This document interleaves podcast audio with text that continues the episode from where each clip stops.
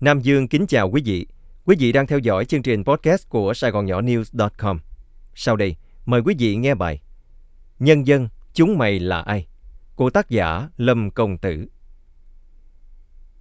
Xưa nay, tòa án Việt Nam phải công nhận là hiền lành nhất. Nhân dân chửi rủa chống đối gì cũng mặc.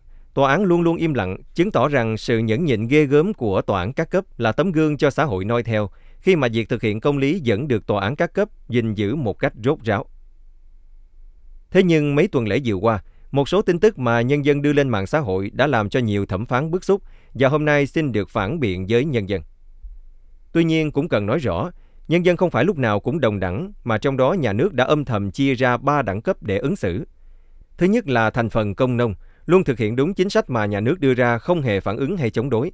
Thành phần này đông đảo nhất nước Việt chúng ta và khỏi cần nói nhà nước luôn ưu ái và lắng nghe những nguyện vọng của họ. Thành phần thứ hai là những người tạm gọi là có học. Kể cả được nhà nước ưu đãi cho ra ngoài quốc học tập nhưng khi về nước, đôi khi cũng có những phản biện gai gắt về đường lối chính sách của nhà nước, làm như nhà nước này lúc nào cũng sai lầm, chệch hướng nhất là về công tác tư pháp, bao gồm mọi thành phần của tòa án. Thành phần thứ ba được coi là phản động. Bất cứ nhà nước hay tòa án nói gì, làm gì đều bị chúng phản ứng tiêu cực nhiều lúc như kẻ thù. Trong ngành tòa án, bọn này chăm chú từng vụ án chính trị và luôn kêu gọi người dân tẩy chay chống đối. Ngày hôm nay, tòa án chúng tôi phản biện lại hai thành phần số 2 và 3 nhằm đưa tiếng nói của tòa án cho thành phần nhân dân số 1 hiểu biết và chống lại diễn biến độc hại của hai thành phần sau. Nhân vụ cả xã hội lên tiếng xin đồng chí Chủ tịch nước ân xá cho hai tử tù Nguyễn Văn Chưởng và Hồ Duy Hải. Bọn phản động không ngớt lợi dụng việc này để lên án những phiên tòa đã xét xử bọn Nguyễn Văn Chưởng và Hồ Duy Hải. Bọn tội phạm này từng giết người một cách giả mang, có bằng chứng và nhân chứng đầy đủ, Vậy mà bọn xấu cứ nặng nặc cho rằng do bức cung tra tấn nên tội phạm phải nhận tội. Thế nhưng ai thấy, ai làm chứng có sự bức cung? Tòa án các cấp luôn theo nguyên tắc trọng cung hơn trọng chứng, vì cung do con người tự khai ra, còn chứng cứ có thể bị làm giả mạo. Như vậy không phải là nhân dân, tôn trọng công lý một cách cao nhất hay sao? Rồi tới hai vụ án chuyến bay giải cứu và Việt Á, thì hai thành phần vừa nêu trên lại có cơ hội để xuyên tạc chống phá. Khi tòa án cho phép các bị can nộp lại tiền tham nhũng để khắc phục hậu quả, thay vì tử hình có thể giảm thành chung thân theo bộ luật hình sự, thì lập tức bọn xấu lại cho rằng đây là hành vi tiếp tay tham nhũng của tòa án. Vì bọn can phạm tham nhũng rất giàu, số tiền bọn chúng khai thật sự rất ít so với số tiền mà chúng nhận được. Nếu ăn 10 mà chúng khai có một, há chẳng phải tòa án tiếp tay cho chúng nhẹ tội hay sao? Những lời phản biện này của bọn xấu chẳng qua lấy từ đồng chí Tổng bí thư Nguyễn Phú Trọng mà ra. Bởi đồng chí Trọng từng nói, Vừa rồi, một số quỹ viên trung ương có sai phạm chủ động xin thôi tham gia ban chấp hành. Nhấn mạnh khuyến khích, quan nghênh việc tự giác xin thôi và nộp lại tiền tham nhũng.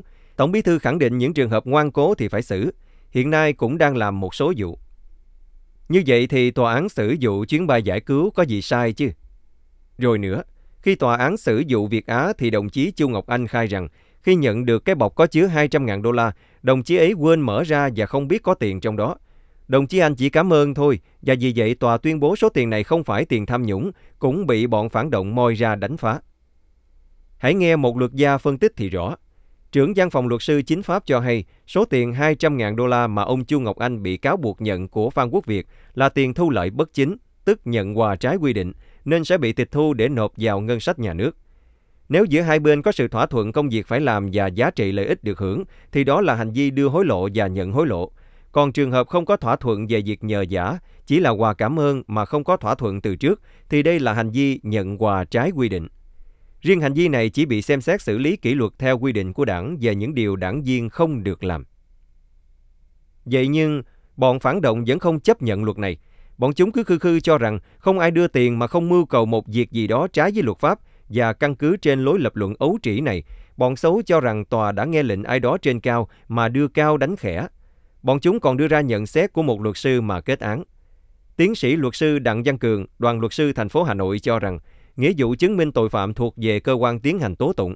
Cơ quan điều tra chứng minh đến đâu sẽ kết luận và đề nghị truy tố tới đó.